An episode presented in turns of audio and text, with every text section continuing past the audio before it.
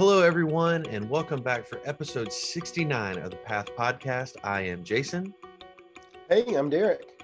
And we are so glad that you have decided to join us on the path today. Uh, we are continuing on in our study through the book of Revelation here at Lafayette First. And uh, yesterday we looked at uh, the letters to four of the seven churches. Um, and so we, we covered a lot of ground and there was a lot to talk about there. Um, but it, has been really, really encouraging so far to see the goodness of our Savior in all of that. Uh, and so, Derek, if you wouldn't mind, um, maybe just for a second, um, just you know, high notes of each of those churches, and then um, we'll we'll dig in a little deeper uh, as to what we what what you saw as you um, studied, and then um, what what we saw yesterday as you preached through those uh, through those passages. Yeah, something that was very helpful for me as I as, as I've been studying was a chart in um, uh, the Christ Centered Exposition book mm-hmm. from uh, Southeastern. Yeah. Uh, Hale, our alma mater there. yeah. um, I guess it's not necessarily from Southeastern, but basically it's from it's a bunch of Southeastern guys, though. Yeah. Yeah. And it's the Revelation, one of those, and um, in there they have a chart and made made a uh, a great understanding of how of the structure of each of Jesus's messages to each of his churches, mm-hmm. and it's really structured the same for all seven of the churches, and that is there is a picture of Jesus from chapter one mm-hmm. that he he recalls and says, "This is who I am to you." this is the church of you know jesus you know the one who is this the one who holds the seven stars the and walks among the seven lampstands so on and so forth i think i think that's huge to me because it helped me to break it down to be able to see how each of these have a specific theme to them. Yeah. And then really these four in total have a specific theme for all four. Now, so there's the, the picture of Christ from chapter one that he recalls, that Jesus recalls in his message to them. Um, and then you have um, you have a commendation, something they were doing well, a, a condemnation or something they were doing poorly, a challenge or um, a correction. So if you're doing this poorly, then you need to do this now. Yeah. And then a challenge, or I, I would say even a, a prophecy to be fulfilled that ties in or is is drawn from or or or points to, I should say, something that happens in Revelation 19 through 22 at the yeah. you know toward the end. It's talking about the the consummation of the kingdom of God, the consummation of all these things. And like how if we conquer, we we get that. If we overcome through Jesus, we get to have that thing and whatever that is. So um that idea of who Jesus is from Revelation 1 and who they what they get to experience because of Jesus in Revelation 19 through 22 that's in each message to each church really gave way to my four points. And so I had a point for each um, a principle that was I think was found in each of the messages to the church yeah. that we can carry over to today and understand this is applicable to us today. Yeah.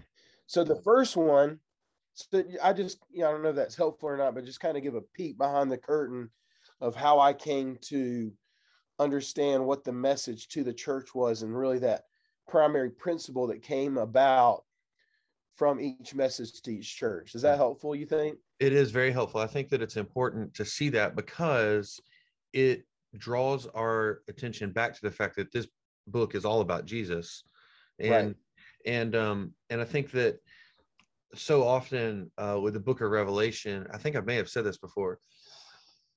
excuse me, is that we get we we get lost in the weeds. You know, we we can't we can't see the forest for the trees kind of thing because we get so hung up on these little things that we miss these overarching themes that are there. Um, yeah.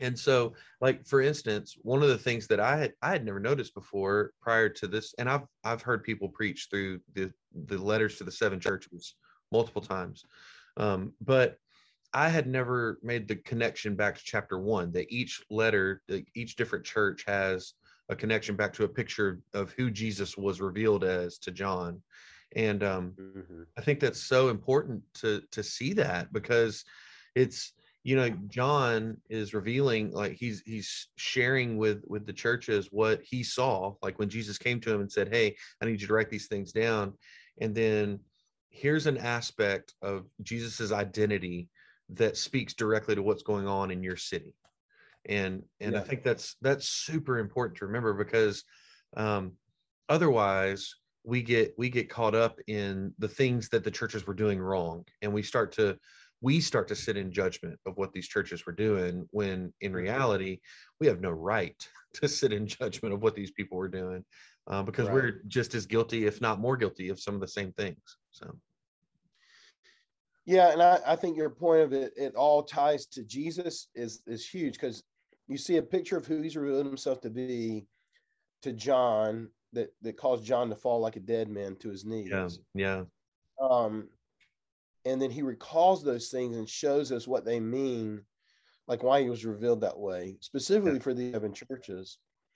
But then it also he points and pushes those churches to what they can be if they will rely on him as conqueror and conquer through the trials and tribulations of the things they're going through even their sin and and wrongdoing and if they will conquer through him then they will receive this inheritance, this promise, this prophecy when he's victorious in his kingdom, you know. And so that's huge, you know, because that's it's so one of the things we talked about as we were kind of preparing for this podcast was, you know, I could have gotten in, into the weeds as you to use your terminology.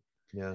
And you know, I could have and I, it's there's a temptation to do that, but time wouldn't allow it but you know, like who are the Nicolaitans and what does that mean? I meant to talk about that. I just didn't have time to do it.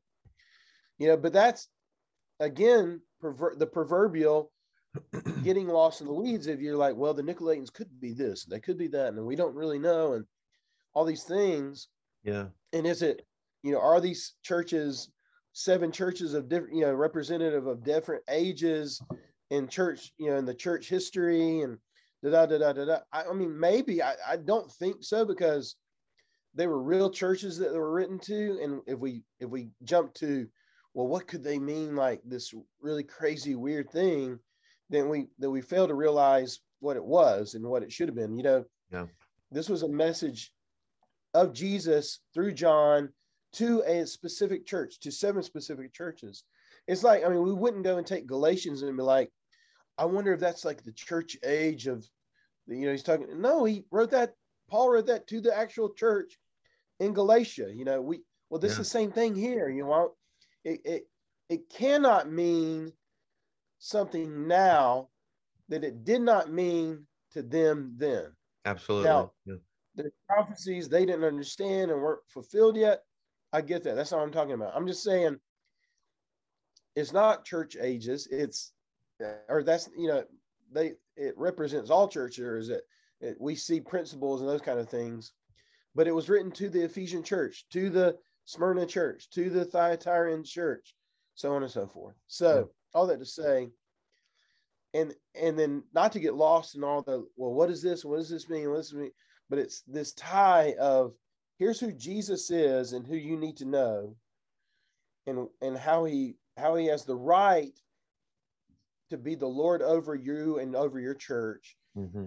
And here's where Jesus is pushing you to, so that one day you can experience his promises fulfilled in the consummation of his kingdom. Yeah. And all that's wrapped into one. And so that's all the rest just leads you to understand those things better. So, um, with that in mind, I think the first thing we saw the principle to take away from the message to the Smyrna church was that Jesus' death and resurrection allow him to reign over all things. Mm-hmm. This is a tie back to Ephesians or to Revelation 1, uh, verse 9, where John says, Hey, I'm a fellow sufferer with you Christians, right? These seven churches, you've been suffering. I suffer too. I'm on the island of Patmos right now. Um, and we suffer in fellowship with Jesus' sufferings.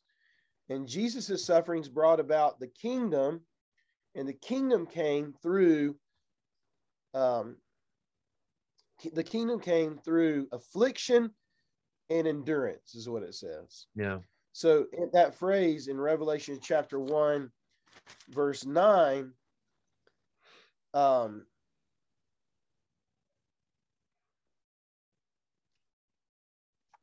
I, John, your brother and partner in the affliction, kingdom, and endurance, that triad there, affliction, kingdom, and endurance, the grammar of that in the Greek is really just one thing. Hmm. And then it's fleshed out into two different ways. So the kingdom comes about because of Jesus's affliction and endurance. The kingdom for the for the churches is fleshed out in their affliction and their endurance. Yeah. And so it's through the affliction and the endurance that the kingdom is inherited. It's the kingdom is uh, received by Jesus and his, his ability to be king and ruler over all things is because he was afflicted and he endured.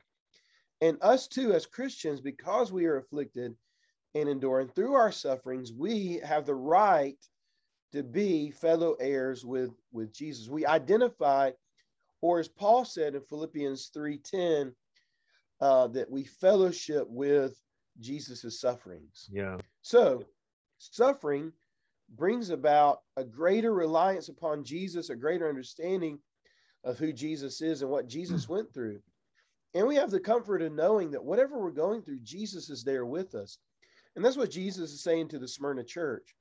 The Smyrna church is the only one that doesn't have a condemnation, they only have a commendation. And because they don't have a condemnation, they don't have a correction either. Yeah. And so Jesus only says to them, Listen, I know you've been afflicted, I know you've struggled, and listen, in 10 days, you're going to struggle even more. Yeah. But I am with you in fellowship because I've been there and I've suffered myself. He says, I am the first and the last. So I'm eternal God, right? I'm from the beginning and the end. I'm the Alpha and the Omega. I'm I'm I span across time, or uh, I span on the outside of time. I'm the creator of time. Yeah. I was before everything. I'm after everything will will end. So he's the first and the last. He's eternal God. But he says, but I'm also the one who was a uh, was dead, but is now alive. So I died for you. I was afflicted and endured suffering and pain on your behalf so that I would be able, be able to identify with your struggles and your your uh, difficulties. Yeah. He tells them that hey yeah you've had affliction. Hey you, you're going to have all this stuff but you are rich. Mm. you know as the world would count it you're poor. But as i count it you're rich. Why? Because they had suffered in the for the name of christ. Yeah. So what's cool is the promise there for them is that um because of their affliction he says in verse 11 let anyone who has ears to hear li- listen to what the spirit says to the churches. The one who conquers will never be harmed by the second death. Mm. so what our, our promises there is that uh, the second death is the judgment right? The judgment of of of eternal hell basically. Yeah. That the one who conquers in christ no longer it cannot be harmed by that Mm-hmm. And so that I mean that's that's a beautiful, amazing thing. Yeah. Any thoughts? Yeah, no, I, I totally agree with you. I think that um, you know, we we always want to part part of uh uh how do that how do we describe it? Like it's it's like um Christian idolatry. and I know that sounds weird to say, but we we make an idol out of the things jesus gives us as opposed to worshiping him and um and you know you you read over and over and over again through the writings of paul through really all of the new testament that in order for us to share in christ's victory we also have to share in his suffering. And that it's not just a you know jesus is this incredible heavenly benefactor that that uh just gives us the things that we want. No he he is the one who as we share in the sufferings with him we get to share in the victory that he won because we we can't in ourselves overcome those those difficulties that we face in life. And so we have to rely on jesus. And as we rely on him then we get to share in his victory. And I, and I think that's a that's an important thing to remember. Well, the promise from Revelation 19 through 22 that is given to that Smyrna church is that they will wear the crown of life. Yeah. You know, and that's a reference um, from uh, Revelation. I think it's Revelation 20. Yeah. And so, you know, we receive the crown of life when when we conquer because of of Jesus's power in our life. And so, you know, I think that's um that's important. Yeah, absolutely. So, absolutely. The the thing that was that that was a you know it was rough for the Smyrna church, but they you know it was good for them, right? right, right. Um, it goes downhill from there. yeah. Some of these other churches were doing crazy things, which I think I think maybe it's a good time right now to take a moment and just talk about this is real life. You know, these yeah. churches were real churches dealing with real messy situations because dealing with people and their baggage is messy. Yeah. Uh, it's not clear cut, dry, and easy to conquer, you know? Right. We are we are sinners who needed redemption in Jesus and we received redemption in Jesus, but a lot of times those sin and their their hold on our life or the temptation of our life that has a hold on us carries over and we make mistakes, you know. Right. And and Jesus doesn't just gloss over those, oh well, you'll you know, you'll get it next time, you know. Yeah. Um we see in these in these passages Jesus is eternal God as he declared to the church of Smyrna. I'm the first and the last but I'm also the resurrected lamb. So, like, I see and I judge because I am eternal God. I know what's going on. You can't hide anything from me. But I also made a way for your sins to be forgiven and for you to be changed and made into my image. Yeah. And so we see that in each of these messages. Yeah, these people were dealing with messed up situations, but God made a way for them to get out of that situation as well. Yes, he is a rightful judge. He is he is the epitome of, of justice and achieving what is right and perfect and righteous. But when we could not attain to that ourselves, he made a way mm. for that to be accomplished in our lives in spite of us. And I just want to say, whatever is going on in the church of Pergamum, Thyatira, and Sardis, and the grace that Jesus gives them, even in the midst of their true wrongdoing, I, as much, if not more, need that same grace of Jesus yeah. to cover me and my wrongs. And uh, our church needs the grace of Jesus to help us to be what he wants us to be and to conquer through him in the end. Um, but you know, we, we like to as you've already just already said, we like to really nitpick. Oh, this church did that and they did that. Look at all their wrongdoing. But we fail if we focus on that. We fail to realize the the the way out Jesus made yeah. for them. Yeah, absolutely. Um, I think um, you're right.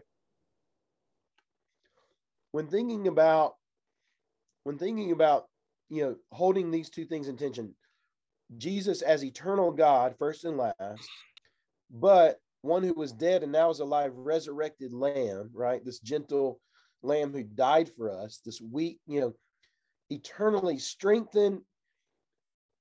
God, you know, God in all his might and power, and God in some form of, of weakness, you know, as one slain before the foundation of the world. And somehow those two things exist perfectly within the same realm. Yeah. And that's what's held together through all these.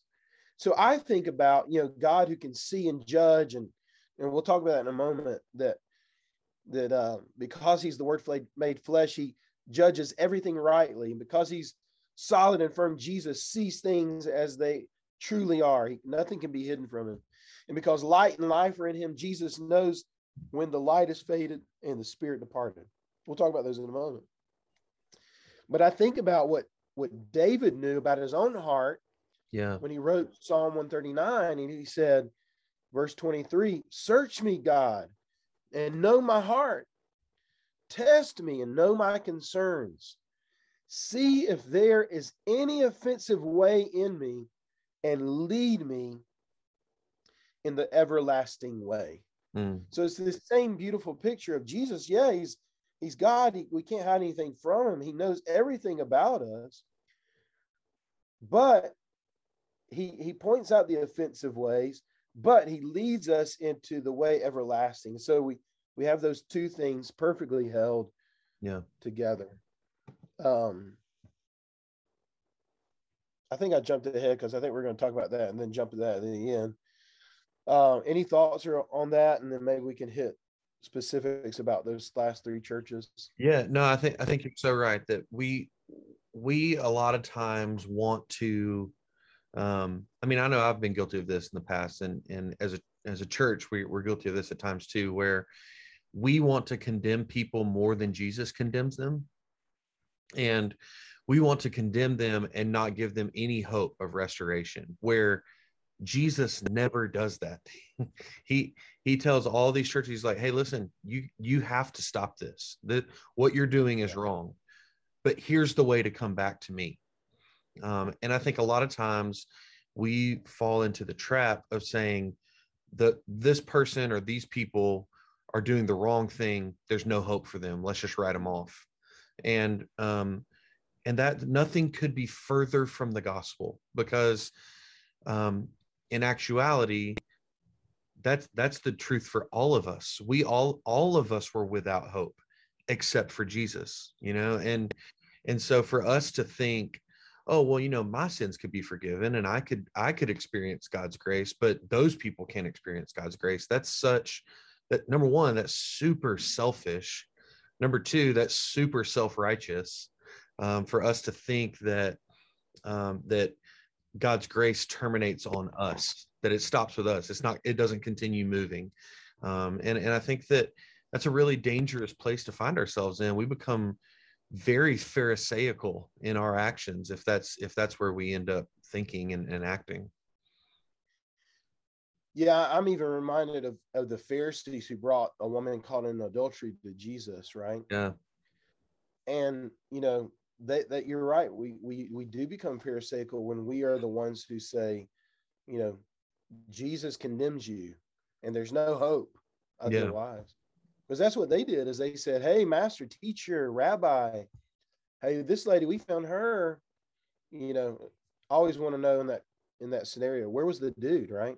Right. It's probably one of them. It was probably one of them, or one yeah. that they knew that they gave him a write off. But in the law, it said both of them should be brought to the city and stoned. Yeah. Where was the dude? But that's not the point. They were trying to catch Jesus in something. And Jesus, you know, he does the whole thing where he draws in the sand and everyone's like, this, this is the whole like proverbial, like this is case point number one. What was Jesus?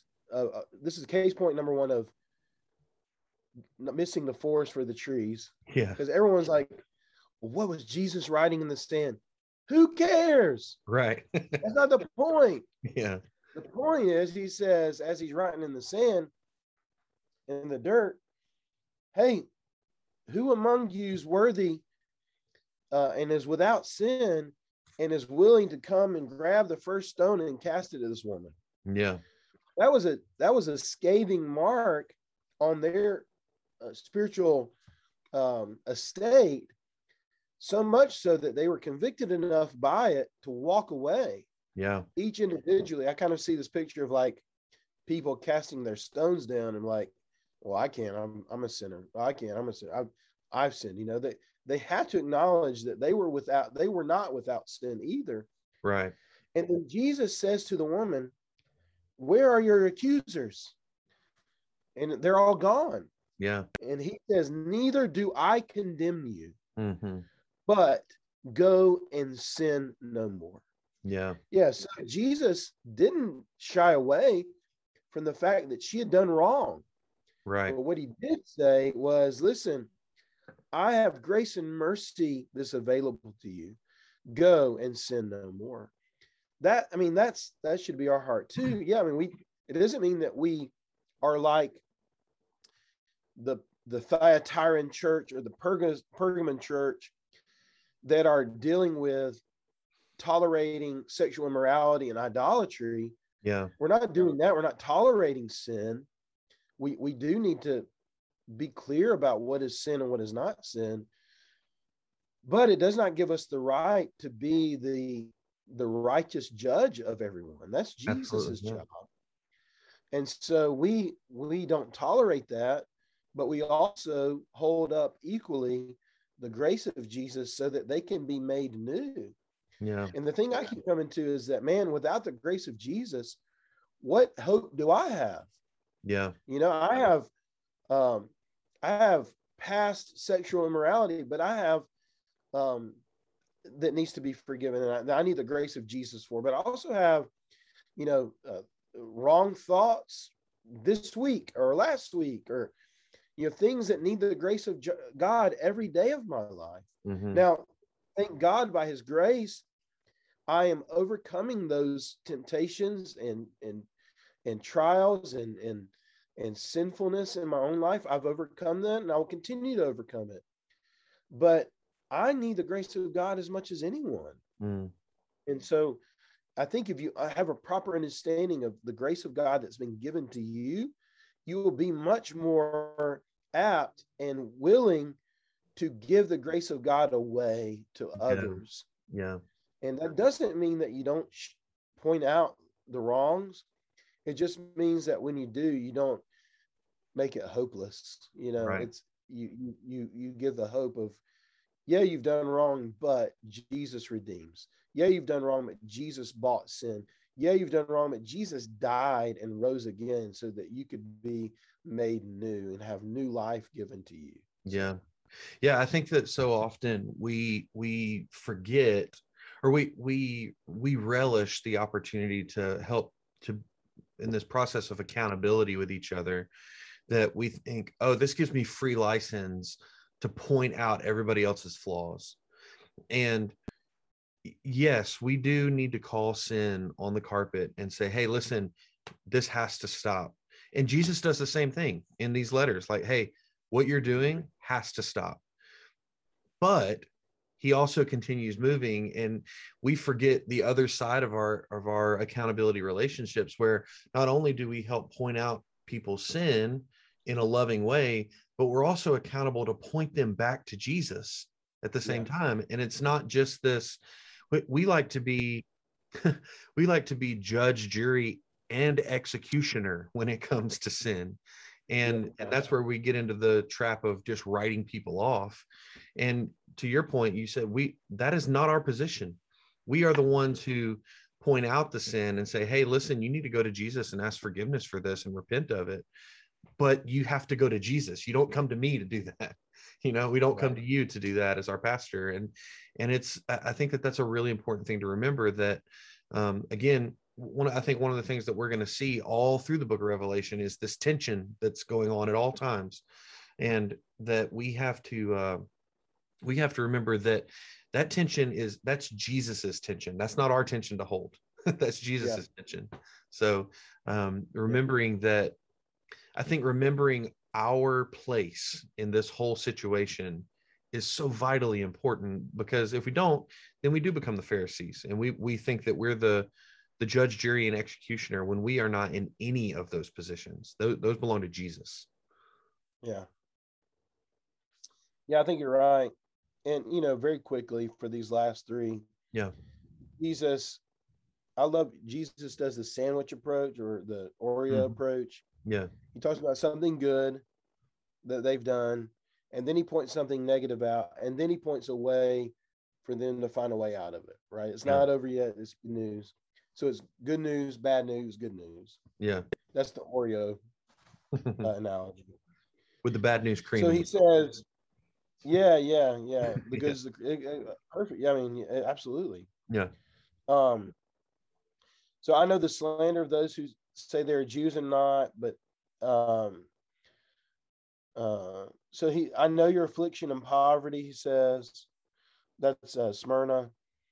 He says, and to the per- Pergamon church, um,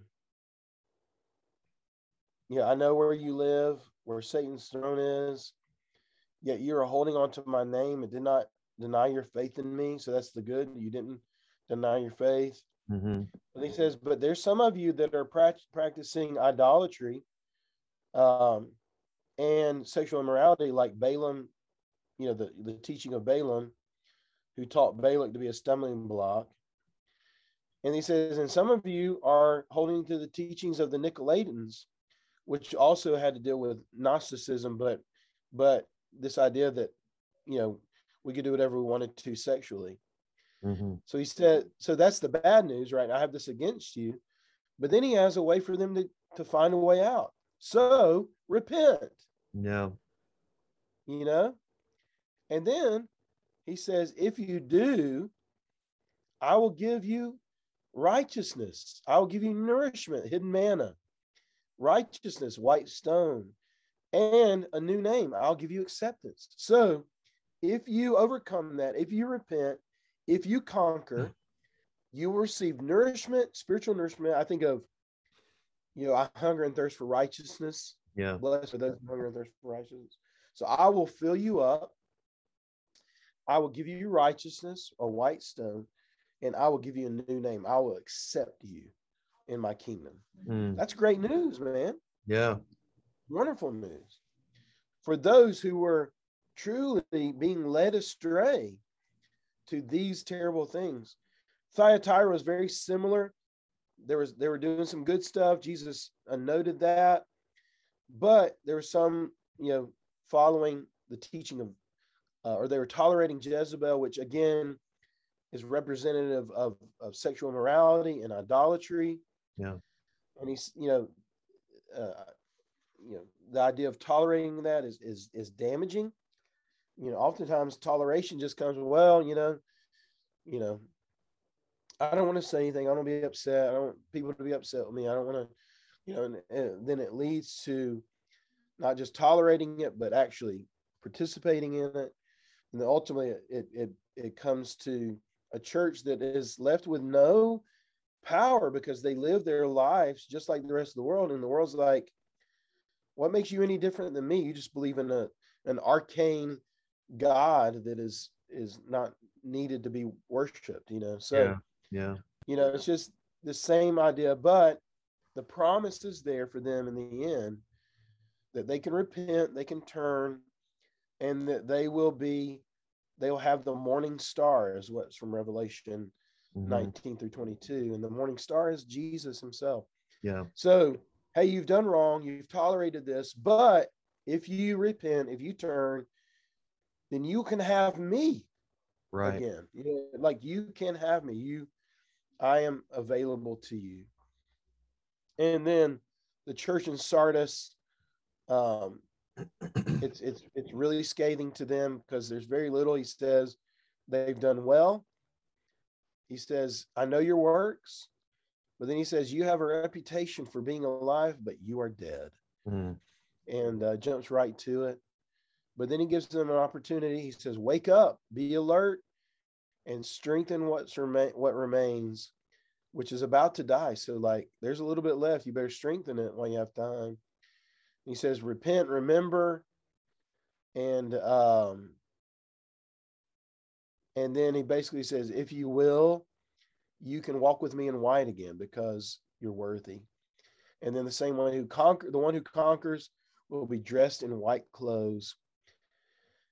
and his name will be in the book of life. So, I mean, you, you have this idea of righteousness can return through Christ, through his sacrifice, through what he accomplished, through conquering alongside of the resurrected Lamb. Um, so the, the eternal God sees our sin and nothing is hidden from him. But the but the resurrected Lamb, the same God, same God,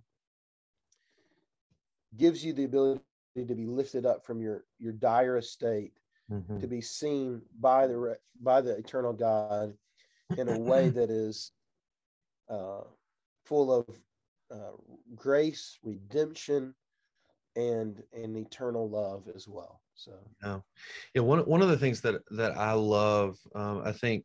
Uh, in in chapter three verses one through six there uh, i think what he says to the church at sardis applies to all of the churches and applies to us as well where like i love in verse two where jesus says wake up and that i I love that in you know it's just two words, but in my mind, you see the incredible grace and love of God in those two words, where Jesus is saying to all these churches, listen, I love you too much to let you stay where you're at. Yeah. You cannot continue to do what you're doing if you're going to call yourself my followers. And I love you enough to tell you to wake up. And mm-hmm. I think that's something that all of us need to hear that um, because while while we may not be you know following the teachings of the nicolaitans and uh, practicing open sexual immorality we all have sin in our lives. And god is saying through the book of revelation to us wake up. Wake up. I love you too much to let you stay where you're at.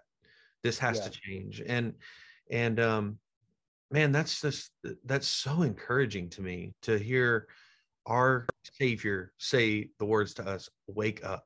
I love yeah. you. And I want you to wake up out of this. Um, and it's just it, it's it's a beautiful picture to me.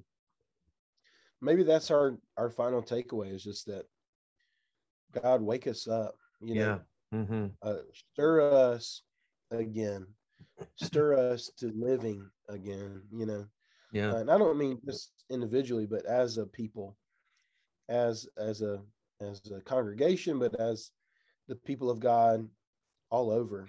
You know, wake, yeah. wake us up, Lord, so that we can be a light for you in this hard time. Uh, yeah, I think that's huge. Yeah, absolutely. Cool. All right. Well, this is where we turn it over to you guys. Thank you so much for uh, sticking with us through this uh, kind of extra long episode, but that's okay. Um, there was some really good stuff that we needed to dig into here that um, that we that we covered yesterday. Um, but what what is God teaching you through this? What what has God opened your eyes to? Maybe um, how has God have you how have you felt encouraged as you read through this? Because um, I think sometimes we can get so caught up on the negatives that God points out, that Jesus points out in these letters, that we miss the fact that Jesus was very uh, encouraging to these churches as well. And so, how have you felt encouraged through this? We'd love to know. You can email us at the path at lafayettefirst.life, or you can comment right on this YouTube video or on this podcast. We would love to hear from you. And I know we say that every week, but we mean it. We'd really love to hear from you um, to know how, how God's working in your life. And so, um, we'd love to interact with you in that way. Um, but we're going to continue on. We have one more week in this chunk of Revelation uh, as we look at the last two letters to the church at Philadelphia and the church at Laodicea uh, next week. Um, and then we'll take a break for a little bit and, and look at some other things before we come back to this book um, over the next two years. We have it planned out. We planned this out last week of how long it's going to take us to get through the book of Revelation, and I'm excited about it. But um, but until next time, I am Jason. I'm Derek. And we hope that you will join us next time as we continue down the path.